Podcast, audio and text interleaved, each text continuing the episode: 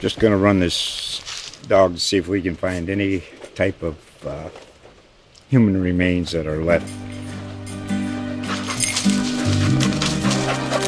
Listen to Where Secrets Go to Die The Disappearance of Derek Hennigan. From the Detroit Free Press, a new podcast set in the woods of Michigan's Upper Peninsula.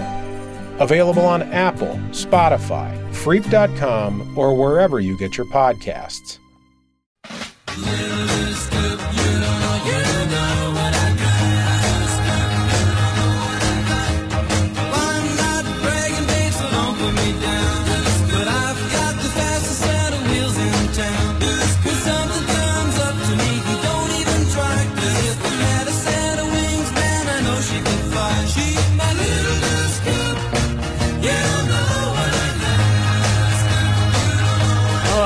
Welcome back to Car Radio. You're on 910 AM, the Superstation. I'm Henry Payne, auto columnist for the Detroit News. Great to have you on for our second hour today. And here at Car Radio, we cover all aspects of the auto industry. Uh, we uh, cover product, uh, we cover racing, uh, we cover uh, the regulatory environment. There is no more heavily regulated product in the United States uh, than the automobile and uh, and that has been increasingly relevant uh, for this industry uh, in the last year as the uh, green movement has really targeted the uh, automobile um, as part of its climate change uh, agenda. And for the first time, you have governments now in places like California, Washington State, and now with the new administration coming into Washington D.C., mandating what drivetrain should be in uh, automobiles. Uh, that's an extraordinary uh, development. Uh, there's always been uh,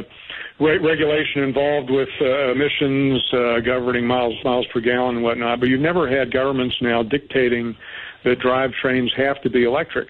And that, of course, brings to bear the question: How much do automobiles contribute to uh, global emissions, uh, and, and is that even a problem? Uh, we, we talk regularly here on the program with James Taylor, who is the president of the Heartland Institute, and uh, Heartland has put together their annual uh, international conference on climate change. It's going to be in Las Vegas uh, later this year, October 15 and 17. Uh, James, how are you? Oh, doing well, Henry. Thank you for having me on again. Yeah, great to have you on. The conference theme uh, this year at the um, Heartland Institute's International Conference on Climate Change is the Great Reset, climate realism versus climate socialism. And uh, we, we really are seeing a, a big, big push here uh, by the Biden administration uh, aimed at uh, automobiles. You have um, you, you have big pronouncements coming out of companies like General Motors that are promising to uh, eliminate the electric vehicle by 2035, and by states like Washington State saying they're going to ban the gas engine by 2030. Uh, what do you make of all this? Well, there's there's quite a bit to cover there, unfortunately. But first of all, regarding the Great Reset, uh, this is we, we titled our conference this because the World Economic Forum uh, is promoting very heavily their agenda, which they call the Great Reset of Capitalism in which they seek to, quote, redefine capitalism, not to be free market capitalism the way you and I understand it to be, but to be a system by which, quote, stakeholders and people affected by capitalism get to tell businesses, companies, and individuals what economic activity they can engage in and how they do it. So we're calling attention to that. And as far as um, as far as the uh, electrification of vehicles and the government mandates. What's really interesting about this is we've seen just here in the past week where the state of California is warning and advising people in state who have electric vehicles not to charge them when there is warm temperatures, when there's pressure on the grid. So basically, that right? That was uh, yes. What, that, what, what uh, agency was that coming out of in uh, California? I forget which particular agency, but you can read about it on our website, climaterealism.com. And uh, yes, they're saying that due to strain on the grid during warm temperatures, uh, they advise you not to be uh, charging your car except during certain times and to a certain extent. So if you're buying an electric vehicle uh, you may or may not be able to drive it when you please.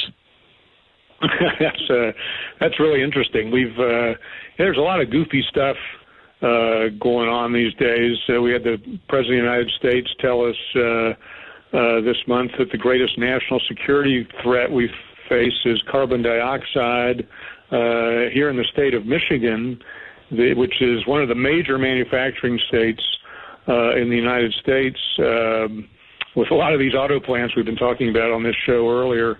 Uh, pumping out a lot of product. The uh, biggest utility, DTE Energy, uh, this week said that they are going to uh, close their coal plants. And a coal plant, a coal plant, a nuclear plant, uh, pretty much power southeast Michigan and all these big auto plants uh, down here.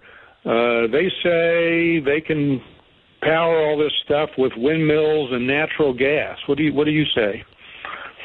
Uh, that's simply not going to happen. Uh, as it is, just to meet what the Biden administration's goals are for uh, for electricity production and transportation, you would have to literally carpet half of the nation with wind turbines. That's from a Harvard University peer-reviewed study. I'm not making it up. Half the nation would be carpeted with wind turbines just to meet conventional electricity and transportation needs if there's no increase in our demand. And now if you're going to add on industry, uh, large industry, et cetera, it goes higher than that um, what, what we're looking at really is a situation where you have politicians today trying to curry political favor by making promises of pixie dust and unicorns that are never going to happen. We simply cannot do this.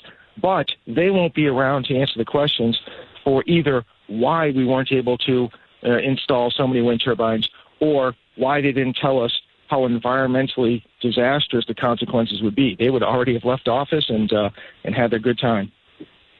Well, and and we and we're see, seeing some of the consequences uh, right now. Um, you mentioned California. Uh, another state that has been struggling with its power grid is Texas. Texas, of all places. I mean, they, these are two very different uh, red and blue states, and yet uh, Texas had had uh, they they had problems earlier this year in sort of a freakish um, cold snap. Um, last winter. A uh, very unusual cold snap. But now, as we're rolling into the the hot Texas summer, uh, we're hearing they're experiencing problems again. Yeah, and it's funny because many of of your listeners may have heard back when the Texas cold snap occurred the environmentalist propaganda that climate change makes for more extreme weather events, and because this was an extreme cold event, climate change made it more likely to happen. But when you actually look at the data, and again, we wrote about this on climaterealism.com. Listeners can can uh, read the article for for yourselves. Uh, we showed that according to the National Oceanic and Atmospheric Administration's objective data, extreme cold events in Texas and really throughout the entirety of the southern United States have become less frequent and less severe as we've had our modest and beneficial global warming. Now, these events have always occurred from time to time, global warming is not going to magically make them disappear overnight, but they become less frequent and less severe. So when you do still occasionally have one of these events, uh, it, to blame it on global warming is counterfactual. And also, it gets to the point earlier you mentioned where we're being told by Joe Biden and others that global warming is the greatest national security threat. What we see overall, again, with objective data uh, from the United Nations Food and Agriculture Organization, we see that food production sets new records virtually every year as the Earth warms and as there's more carbon dioxide in the atmosphere. We see a greening of the Earth that's measured by satellites. We see a shrinking of deserts. The logic that global warming is the greatest national security threat rests on the fact that the earth is getting so wonderful that people may get greedy about it and start fighting for all the new bounty. Which I guess really what they're saying is that we really should be seeking an earth in which there's less food, less good things to uh, to make our lives happier, because therefore we won't be fighting over them. Yeah, I mean that's a, that's a really interesting point too, because uh, we've seen a lot of alarming statements uh, over the last uh, decades uh, as as the threat evolved from global freezing to the current uh, global warming to uh, climate change. But one of those one of those threats, um, a, uh, a gentleman named Ehrlich, I think, was most prominent uh, in predicting that we would have uh, major global starvation by the turn of the century, by 2000. Uh, 2000 came and went, and we've had quite the opposite, as you said. Uh, we're, we're we're seeing record uh, uh, production out of uh, out of uh, agriculture.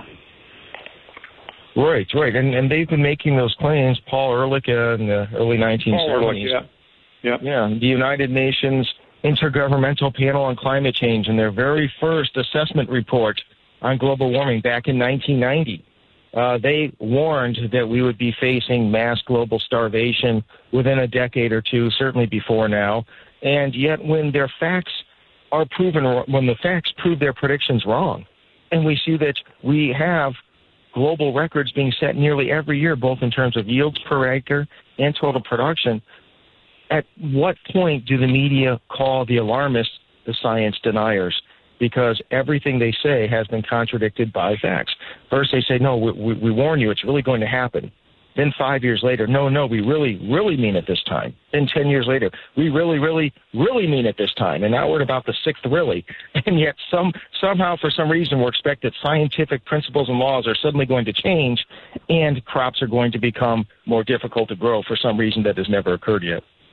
Yeah, yeah. My uh, I must say my profession is very good at calling out Tesla, for example, when they miss their production uh, targets.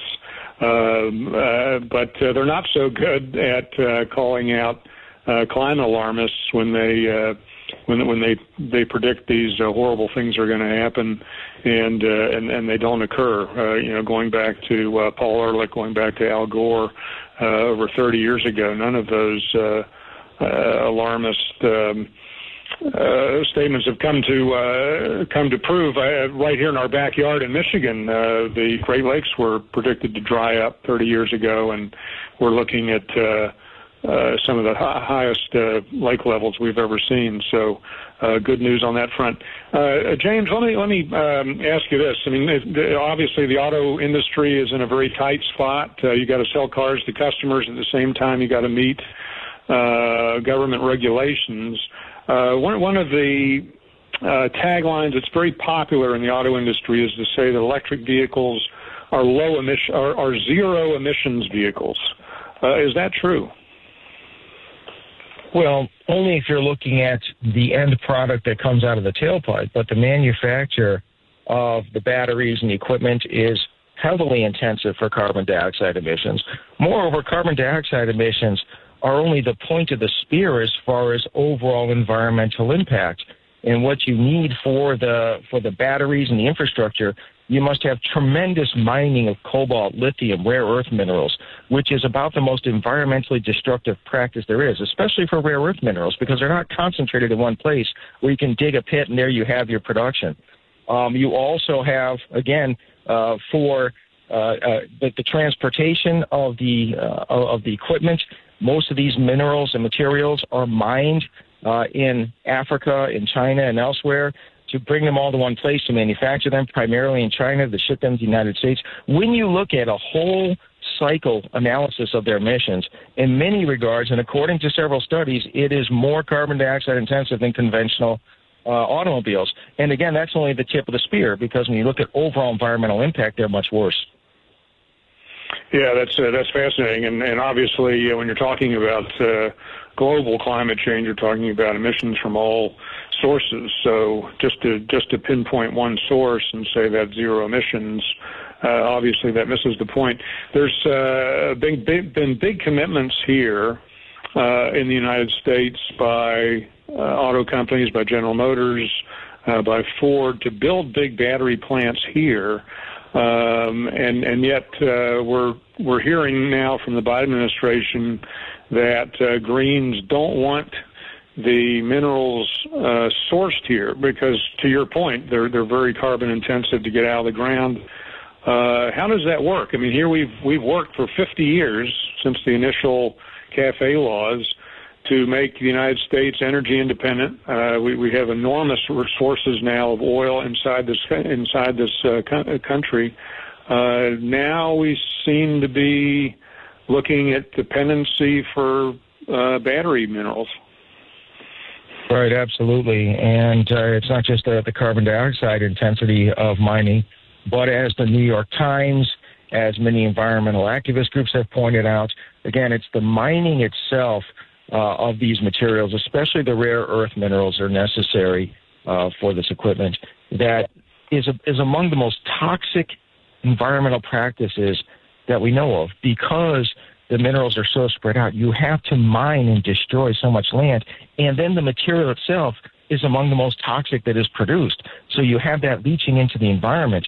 Basically, there are very few places in the world that will subject their landscape and their citizens to such practices. China is one of them because they really don't care about their people. Uh, and, and, and to say that we're just going to source it here, again, is, is, is the environmental nightmare for people who are true environmentalists. If you were to, if you were to ask uh, anybody who was politically active in the 1960s, whether they would love a program in which you have mining all over the place of the most toxic substances we can find with uh, very few ways to keep that in check, they would lose their minds. The hippie generation would, would, would absolutely throw a fit. And yet now we're told that this is environmentally friendly. It just makes no sense. Yeah. Um, I want you to tell us a little bit about this climate conference uh, coming in Las Vegas. Uh, this is uh, October, late uh, late October. 17th. Yeah, there you go. And um, yeah. and uh, and you have some interesting keynote speakers there. One that really caught my eye is Patrick Moore. I think Patrick Moore was one of the founders of Greenpeace, was he not? Yes, indeed. Patrick Moore was indeed a co-founder of Greenpeace, one of the uh, most high up instrumental people in its beginning and in its early years. Back when Greenpeace was really concerned about protecting the environment rather than selling out to leftist and renewable energy industry agendas. Uh, so Patrick will be talking about, uh, he'll be probably mentioning to some degree his journey uh, from Greenpeace co-founder to activist for true environmentalism, which means opposing the uh, fake global warming nonsense. When I say fake global warming, we're having some global warming, but we're not facing the crisis that we're told to believe. Uh, he's also an expert on uh, uh oceans uh, the claimed ocean acidification, the claimed impacts on coral reefs. So he'll be speaking there. We're going to have, because of COVID, it's been a couple of years since we've had our climate conference, which we have roughly annually. This is going to be probably our most energetic, uh, information filled session that we've ever had. People just can't wait to get the word out. We've got several speakers who have recently published books. They'll be talking about their newest research and what the what, what the true information holds. And these are scientists. These are uh, incredibly learned and credentialed scientists from around the world. It's going to be a three day conference, October 15th through 17th at Caesars Palace in Las Vegas. I encourage listeners to go to heartland.org. You'll see a link for the climate conference where you can read more information and you can register. And by the way, we also have uh, a video of our past climate conferences with the presentations there so you can see just how professional and how impressive these speakers and the presentations are. Yeah, it really is a, a comprehensive conference. Uh, I think Heart- Heartland Institute is the leading think tank in the country uh, studying uh, this uh, these uh, uh, trends and this science, and and uh, you you have uh, luminaries, climatologists like Roy Spencer, Willie Soon. These are really the some of the top names in the industry. Dr. Happer from the Trump administration, yes. Yeah, yeah, speaking to these issues. So yeah, I really encourage people to uh, uh, not only go to the Heartland uh, website, but also uh, get to this conference if you if you can. Every we're, we're opening up again, James. We're we got the cars back on Woodward Avenue up here, and Heartland uh, climate conference is back in Las Vegas. That's good news. Yes, indeed. Can't wait. Hope to see many of you there. All right, uh, James. Thanks. Have a great weekend. Thank you, Henry. Have a great one yourself. That's James Taylor with the Heartland Institute, president of the Heartland Institute. Uh, really good, uh, learned place. Uh, they give you uh, give you the best information uh, on issues like uh, climate policy and climate science. All right, we're going to take a break here, hear from our sponsors, and on the other side, we're going to be talking Honda Civic with Dan Calhoun the uh, product manager of the all new 2022 Civic. You're on Car Radio.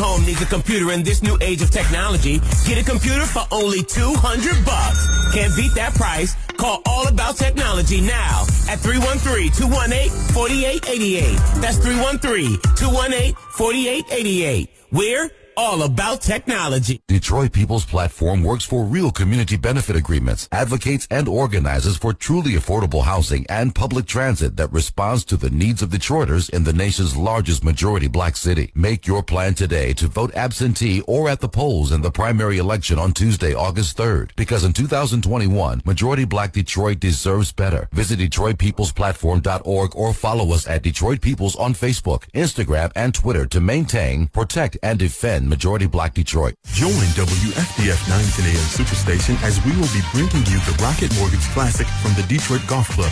Listen live as returning champion Bryson DeChambeau plays against Rickie Fowler, Bubba Watson, Phil Mickelson, and the rest of the field. Tune in Thursday, July 1st and Friday, July 2nd from noon to 6 p.m. Eastern Standard Time and Saturday, July 3rd and Sunday, July 4th from 1 p.m. to 6 p.m. You can only listen to the Rocket Mortgage Classic on 910 a.m. or Sirius XM Radio. Listen up, America. Are you or a loved one suffering with an addiction to alcohol, opiates, prescription painkillers, or other drugs? There is hope. Medication-assisted treatment is proven most effective for opiate addiction recovery. Utilizing medications such as methadone, Suboxone, and Subutex, combined with inpatient treatment, you can achieve lasting recovery. Most insurance is accepted, so call us now. Please call 800-625-5860. After January 14th, Microsoft will no longer provide security updates for Windows 7. Continued use will leave your PC vulnerable to security risks. Call All About Technology today at 313-218-4888. We're all about technology. You're on Car Radio with Henry Payne. On the line with us, Cadillac Racing's program manager, Laura Klauser. How are things looking down there at Daytona Raceway? We've got a little bit of everything. The NASCAR scene, an XF1 driver, of course IndyCar, and then the IMSA crew that does really take the machine and show everybody what it's made of. Talking to Jim Morrison, who is the Jeep brand chief. I'm happy to report that Grand Cherokee has been still a market leader for five years. We held the highest loyalty. The best car radio program in all of radio. And you can only get it here on 910 AM Superstation. 910, the Superstation. Detroit's only African American talk radio. Riding along in my automobile, my baby beside me at the wheel. I stole a kiss at the turn of a mile, curiosity running wild, cruising and playing the radio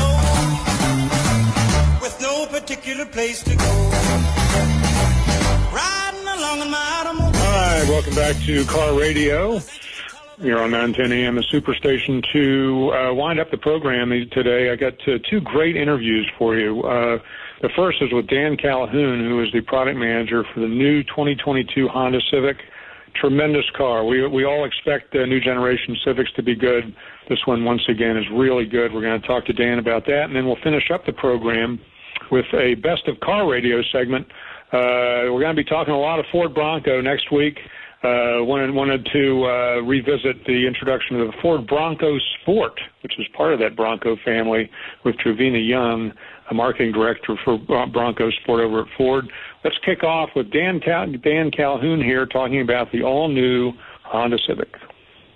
All right, this is Henry Payne for 910 a.m.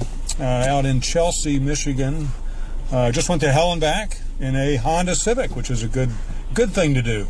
Uh, Honda Civics are uh, uh, wonderful handling cars, and we got an all new one uh, in the market now. We're joined by Dan Calhoun, who is the product planner for the Civic. Dan, how are you? I'm good, thank you. Yeah, great to uh, great to have you out here in uh, in Michigan. We're sitting in the new 2022 Honda Civic. This is the most popular model, the Sport. The car I just took to hell and back is the Touring.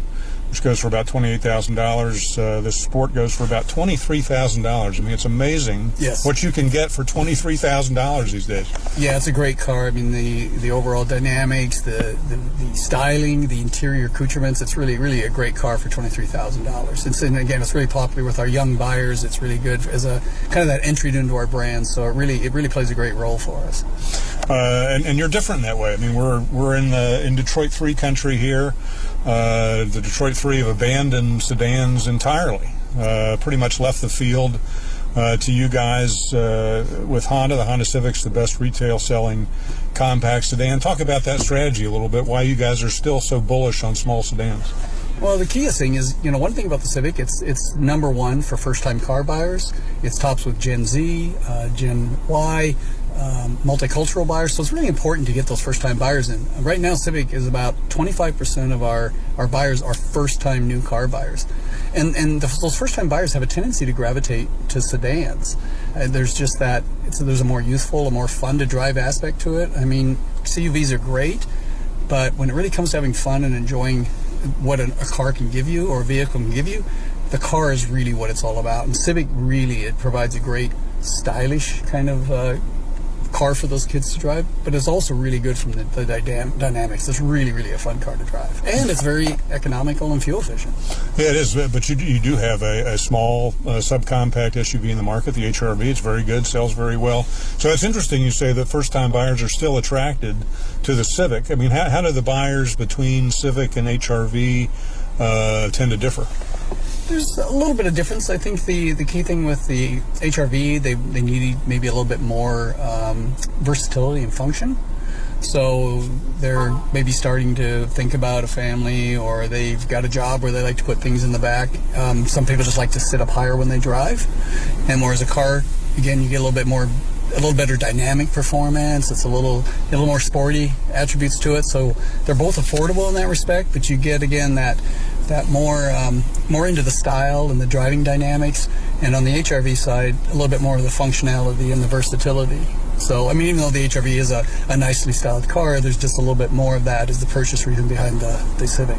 Yeah, it's interesting. Yeah, my, my kids are car guys, so they, they're attracted to the Civic.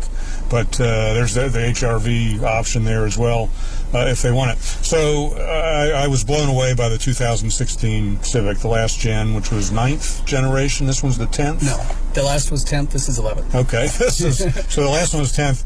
And uh, and when I review it, I always refer to it as King Civic because uh, I think uh, everything in the segment benchmark benchmarks to Civic. Not only in the number of trims that you guys offer, you go from the base Civic up to this incredible track monster called the Type R, but also interior room, uh, chaff, chassis stiffness. Uh, I think you guys are really the benchmark for this for the segment.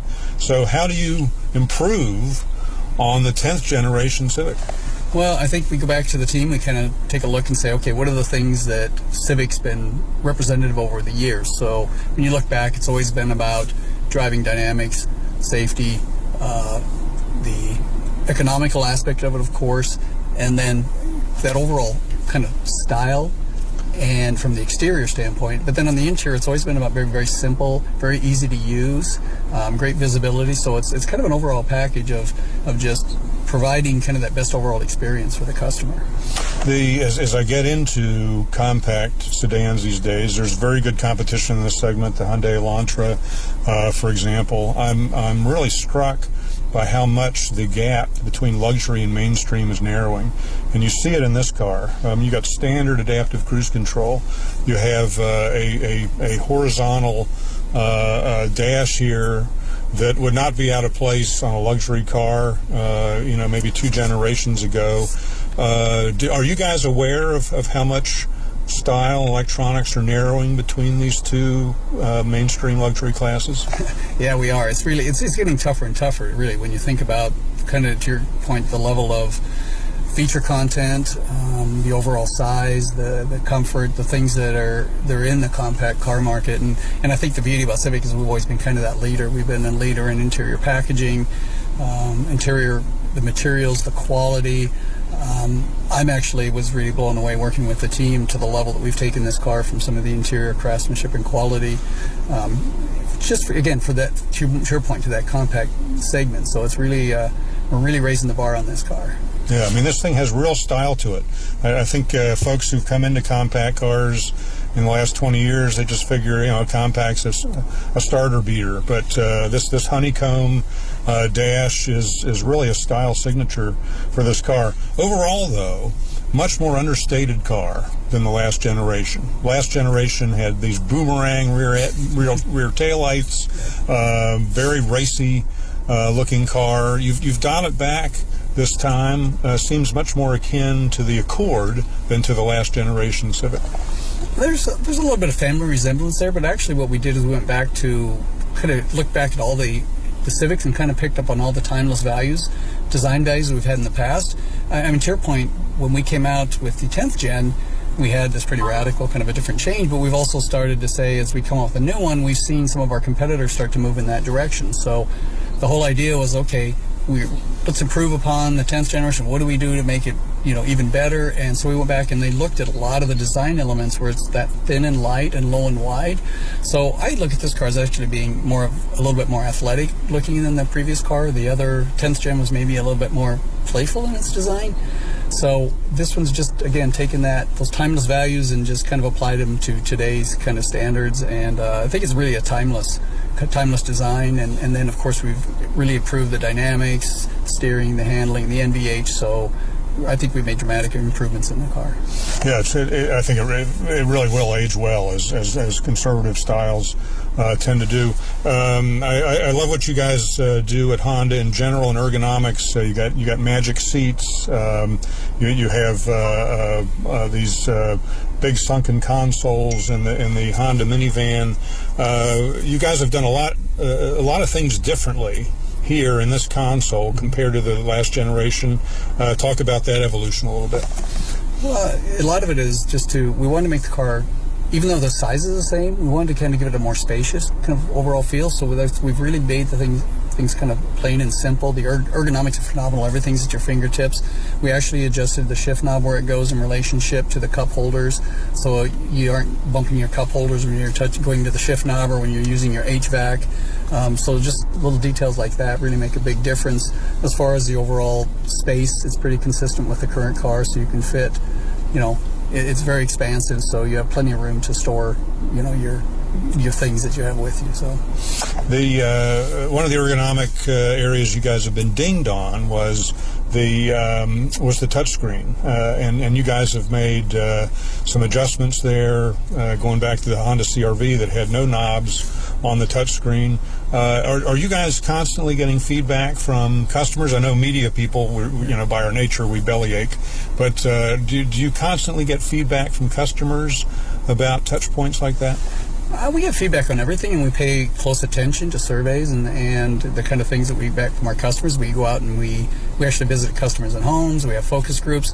So one of the things you mentioned, like on a button, and, and one of the things on our when we launched the 10th gen, we didn't have a volume button. Hmm. But when we did our MMC, that's one of the things we heard, and we added that volume button at that time. So again, MMC is mid cycle refresh. Mid cycle, I'm sorry, mid cycle refresh. Yes. So we do listen, um, and again, it, the connectivity is always an issue, I think, with a lot of manufacturers, and we're always continuing to improve on this vehicle. It's the buttons are easier to push. It's a it's a more clear screen.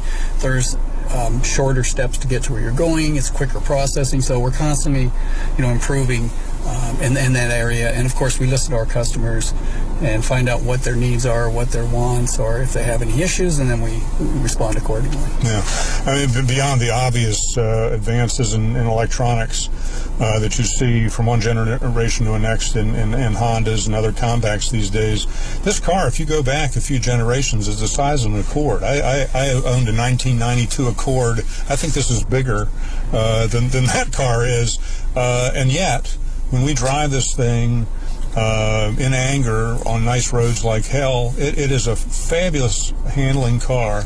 How, how are you able to, to keep this car so nimble even as it grows? Uh, that's you know Honda's an engineering company, so the, the, the team really focuses on that. So the things of just increasing, um, you know, the uh, uh, just going in and, and in doing lighter weight, you know, materials, um, doing bonding materials, um, adjusting the suspensions. Um, everything they do is really contributes to the overall driving dynamics of the car. So there's a, that's just the focus of, of what Honda does. Yeah. Um, uh, some some trends uh, in this segment. Uh, some of your competitors are coming in with all-wheel drive. Um, uh, talk about your all's decision to to stick with front-wheel drive with, uh, with the 11th gen. Uh, well, we we're like 25 percent, 25 to 30 percent of the market, and we sell well with the front wheel drive. We've never really had a need to do an all wheel drive. We have our, again, that's where HR-V comes in. If someone needs an all wheel drive, they can go to that. So it's just something that we just really haven't had a strong demand from our customers. We've done very, very well with front wheel drive, and we stick with that equation. Yeah.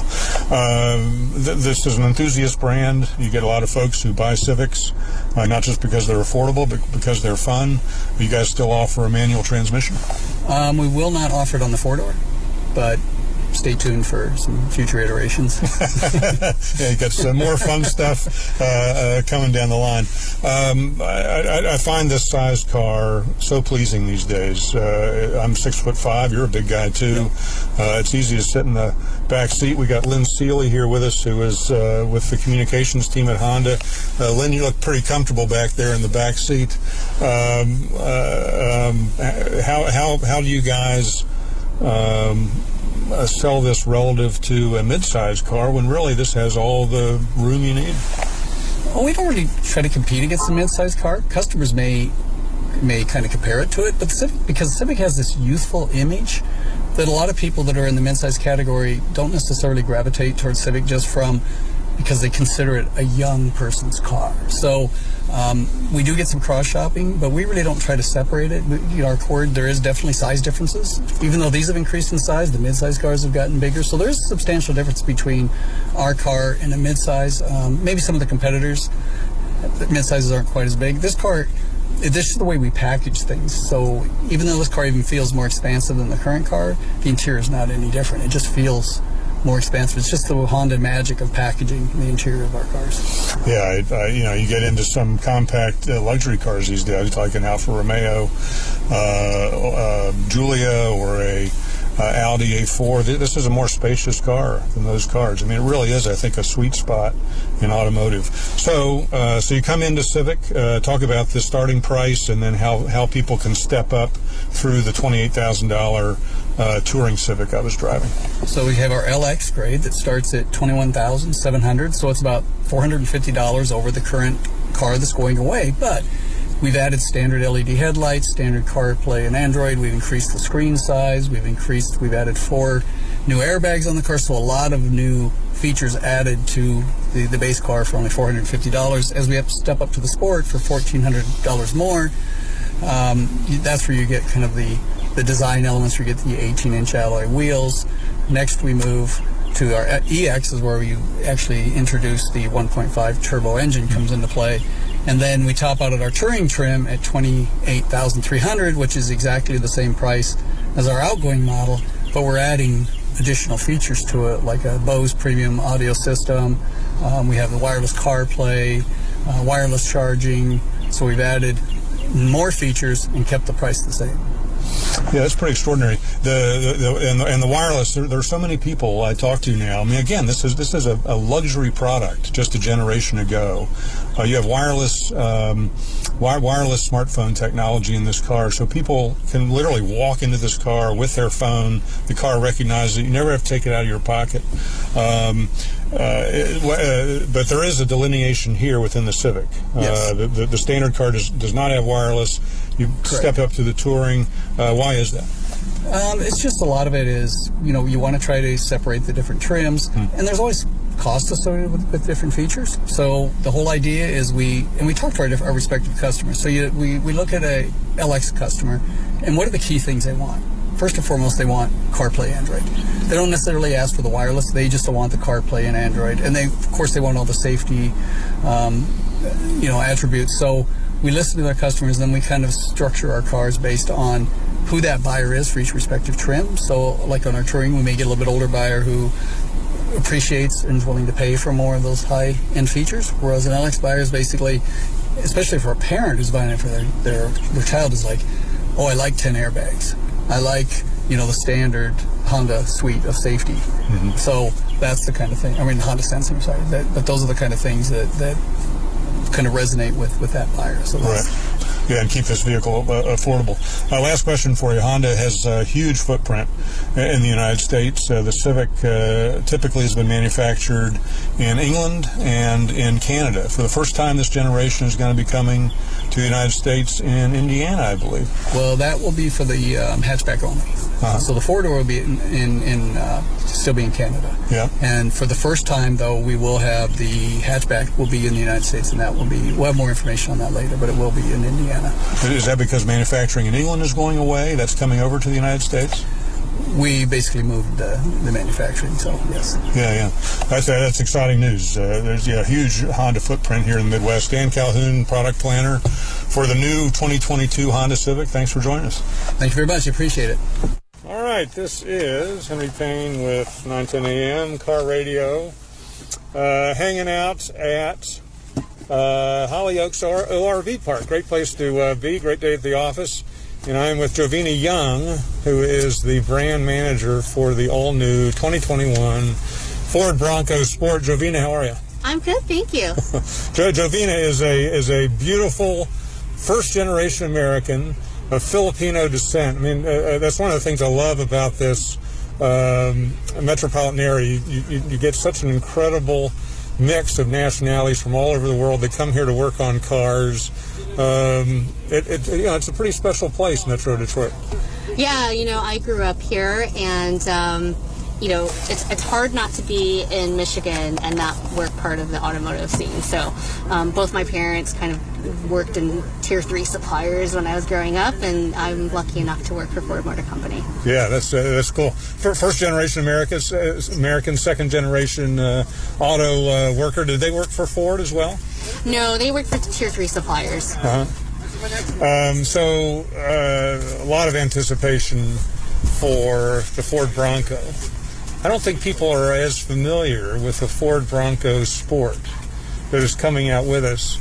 This is this is a real sleeper car. Uh, talk about the brand strategy there and how Bronco Sport and Bronco to go, go together. Yeah.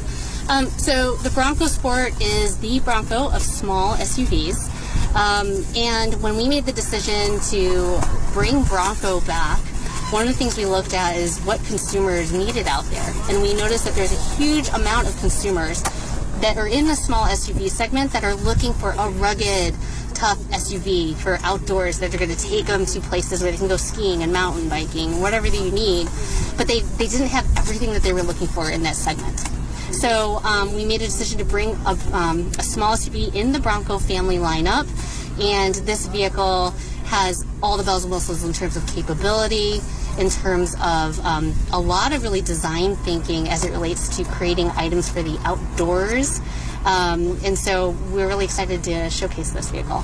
So, so, so somebody coming into uh, the Ford Bronco showroom, say that, that that that are attracted by the Bronco brand, they come in, they look at the Bronco, and they say, "Oh, that's mm, that's that's expensive." Um, how do, how does how does a Bronco Sport um, uh, buyer look at look at this vehicle versus a Bronco? You know, I think that they're they're actually kind of two different buyers, but a Bronco Sport buyer um, doesn't necessarily purchase the Bronco straight for pushing its off-road capability limits.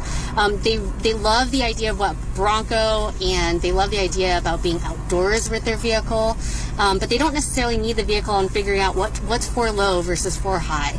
Um, so we created the Bronco Sport for them, where we've done things to make it a lot easier if you are off-roading. Added things like the goat modes, so that you can pick a certain terrain and it can manage that for you. The vehicle's truly smart.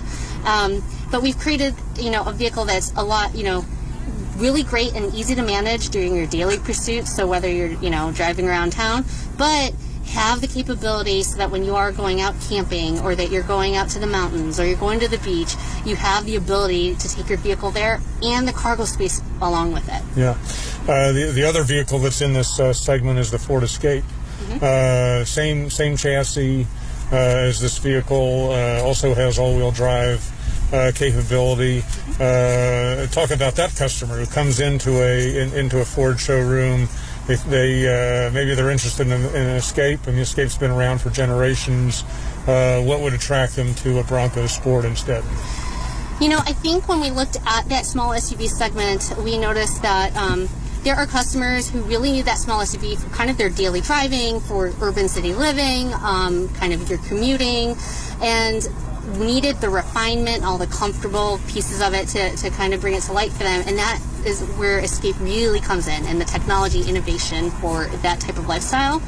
And then if you come into the showroom and you're saying, you know, I need a small SUV, but I really need it to be rugged and I need the capability for it to take it on dirt roads and, and be able to do um, kind of all the things and carry all my gear and carry all my bikes. Um, that's where you're going to lean towards a Bronco Sport.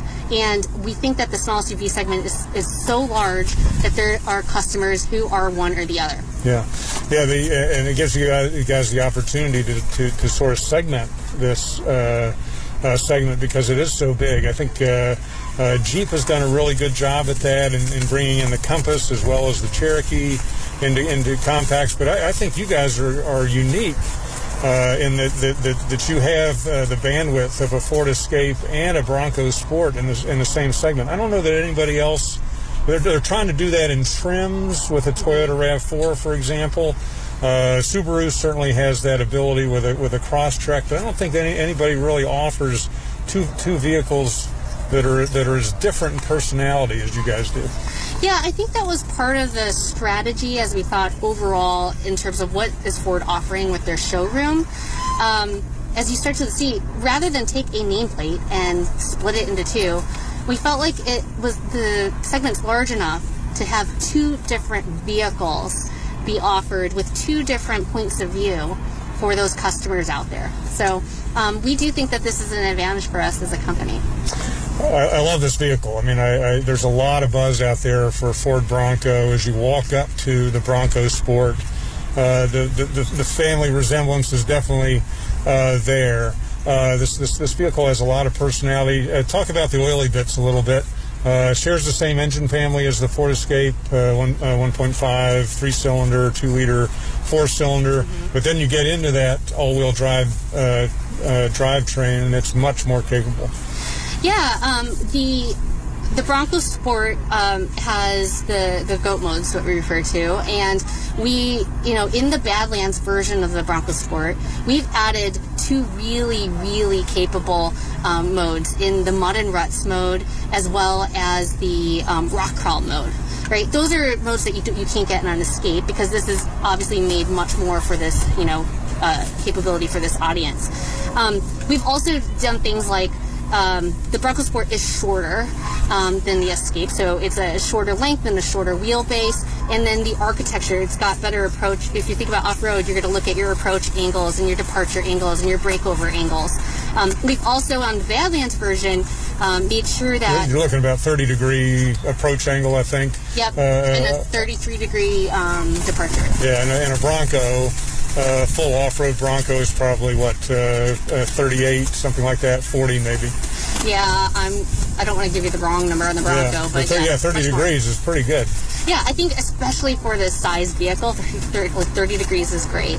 Um, and then the other things too, like we we made sure that, especially in the Badlands version of this, we have um, all-terrain tires are standard on this. You have a 27 and a half all-terrain tire, but you can actually option up to a 29-inch all-terrain tire, and those tires are awesome, especially when you're going down steep grades. The tires really, really latch on. One, of the uh, things I love, I'm a I'm a I'm an on-track. Uh, uh, uh, uh, uh performance guy, but I love coming off road. And, and, one of the things this vehicle shares with the Ford Focus RS, which was one of my favorite uh, uh, production track cars ever, is you have the same uh, twin clutch system in the back. I mean, th- this car really performs when you put your boot in it off road.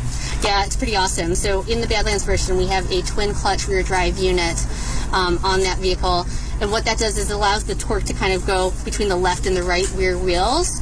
Um, but it's tuned for the off-road. So kind of the difference between this and the Focus RS version is they've tuned it so that in the off-road it manages the the um, the torque where you need it. So you you know if you're having wheel slip or anything like that, it's it's managing it so that you have a lot more control and a lot more traction.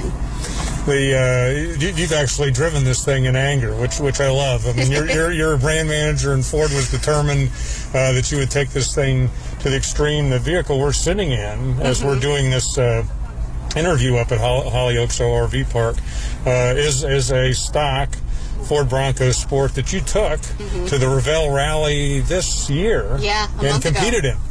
Yes, um, I competed in my first off-road Rebel Rally. Um, what I could say is I am not an off-roader coming into this brand. Um, But, but you're an addict now. Oh my gosh, I think I got bit by the off-road bug. I had so much fun on this. But it is a you know, it is an 8-day off-roading competition that starts in South Lake Tahoe and ends in the southern tip of California in the Imperial Sand Dunes in Glamis. Um, and it's over 2,000 kilometer drive and you're competing with no GPS. Um, you're really reliant on a map and compass, and you're you're plotting your checkpoints every day. And then it's just a test of kind of self-reliance, a test of um, you know your driving capability, and then just a test of like your ability to navigate and figure out where you're going. So um, I think the cool thing about it is. Ford trusted me and my my you know partner, who is another employee at Ford. Both of us are novices, and we volunteered to do this because we wanted to show people it for who've never off-roaded before that you can do it. You know, we we we trained a little bit in the beginning with just a couple train you know trainers who kind of showed us the basics of off-roading, but this vehicle really helped us along. We never really questioned the vehicle to get us through different terrains. I mean, we were in Johnson Valley, rock crawling for God's sake, like in some parts of it, and um, you know the part that it was just such a cool experience for those who've never off-roaded. You get to see sights that you've never seen before, and um, you know, I have just just have memories on end from this experience. Yeah, it's, it's a great way to see the country, and and there and, and there are things you learned about this car. I mean, you're you're in product development, man, brand management. You've been through every uh, corner of this car, and yet when you take it to the extremes like that, you learned things about it. What what, what impressed you about this vehicle over that eight day journey? You know, I think the first thing that impressed me about this vehicle is how easy it is um, to manage. Like, especially for someone like me who's a novice, as I mentioned, like I I don't want to be confused by thinking about, oh my God, I'm on this train. Should I change it to four low or should I change it to high low? Um, I'm able to just utilize the goat modes to do that. The other thing that was really helpful was the front camera. Um, having the front camera to be able to show you what's in front of you, especially like, you know, you, you're on steep hills and you can't see and all you see is blue sky. That just gives you a little bit more confidence to know where to place your wheels. Um, so those things are like fantastic. And then all the little things, like we have floodlights on the back of the lift gate of the vehicle, and we camped every single night of the Rebel. And one of the nights we happened to camp in the sand dunes, so it's pitch black. There's no lights anywhere around. And what we did was put the three Bronco Sports kind of in a horseshoe in a horseshoe shape, and then we put our tents to finish off the circle and then and a horseshoe the opposite way. But to do that, we turned on those floodlights so we could see and put our tents up, in, you know, in the dark, and that was awesome. Whereas other teams were out there with headlamps on, not much light, trying to see what they're doing, put, putting their tents up. We had such an easy time. Yeah, yeah, yeah, I love that. And this is all in a thirty-six thousand dollar vehicle. I mean, this this kind of uh, capability and, and, and this kind of uh, dexterity um, uh, for folks who, who will never take it to to uh, California or to the uh, Rebel uh, Rebel Rally. Um, what what are, what are what what separates this car as a, as an SUV? The headliner, of course, is the uh, that you can put two bikes Right. uh, in the back. Yeah, the um, you know, I think one of the things you'll notice when you sit in the vehicle is the amount of headroom that you have. Um, so the design team purposely put what we call the safari style roof. There's a step up in the roof, especially for the second row. Um, and that's because of that space. That's why we're able to put two bikes standing up on the inside of the So you got more headroom in this than you would in Escape Yeah. for that reason. Yes, yes, you would have more headroom in this one, you know, and I think that's what helps you. You know, I literally lived in this vehicle for 10 days in the Rebel, and I never felt cramped because I think the headroom is a huge part of that. Um, I think the other thing is just all the little um, thoughtfulness put behind this. So, like in the rear, we've got um, there are carabiner hooks in the quarter panels of the vehicle. Yeah. And, you know, when I was the Rebel, I, I used those to tie down all of our gear so that when we were off roading, you know, we used the ratchet straps so that they nothing like flung up at us. But even in like daily life, I can totally see like taking like even grocery bags and if I don't want them sloshing around in the cargo area, just hooking them onto that carabiner hook and it just is holding them in place. So there's just a lot of really cool functionality and just usefulness Mhm. in this vehicle. Yeah, that, that really is clever. Uh, uh, it, it, it reminds me of a, of a Ford pickup truck, uh, which makes a big deal about tie downs like that.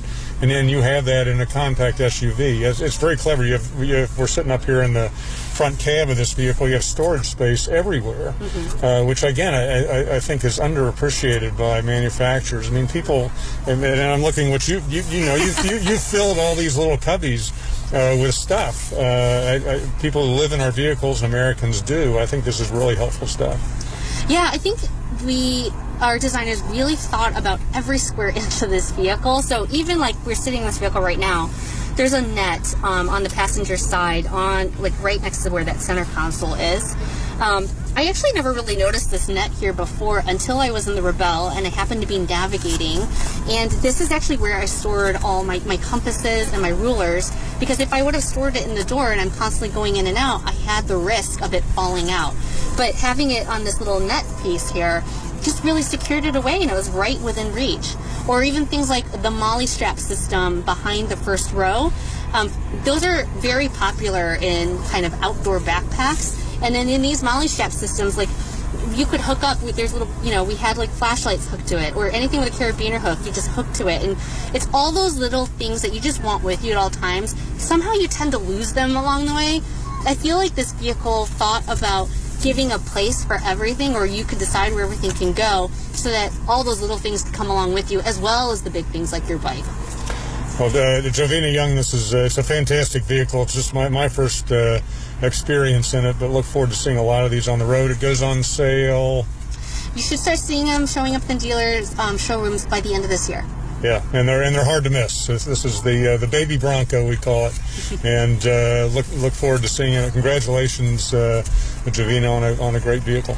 great thank you so much for having me After January 14th, Microsoft will no longer provide security updates for Windows 7. Continued use will leave your PC vulnerable to security risks. Call All About Technology today at 313-218-4888. We're all about technology. The following message has been brought to you by the doctors of Horsley Foot and Ankle. Thick, dark fungus nails? We treat that. Those hideous bunions and hammer toes? We treat that. What about those thick corns and calluses? We treat that too. I suffer from foot pain and heel pain. We treat that. Even falls, breaks, and sprains? We most definitely treat that. Let the board certified podiatrist of Horsley Foot and Ankle Surgeons treat all your foot and ankle needs. Call us today at 248-559-5200. That's 248-559-5200. Horsley Foot and Ankle is Metro Detroit's premier foot and ankle specialist. Make your appointment today. Call 248-559-5200. Diabetic feet? We treat that. Painful legs and cramps? We treat that. Numbness and tingling? We treat that too. Horsley Foot and Ankle treats it all. Make your appointment today. Call 248-559-5200. Join WFDF 910 AM Superstation as we will be bringing you the Rocket Mortgage Classic from the Detroit Golf Club. Listen live as returning champion Bryson DeChambeau plays against Rickie Fowler, Bubba Watson, Phil Mickelson, and the rest of the field. Tune in Thursday, July 1st and Friday, July 2nd from noon to 6 p.m. Eastern Standard Time and Saturday, July 3rd and Sunday, July 4th from 1 p.m. to 6 p.m. You can only listen to the Rocket Mortgage Classic on 910 a.m. or Sirius XM Radio. I knew I could get myself out of this. I just needed some hope and some help. I took the first step to recovery when I made the call. Since 2014, Addiction Hope and Helpline has answered calls for recovery.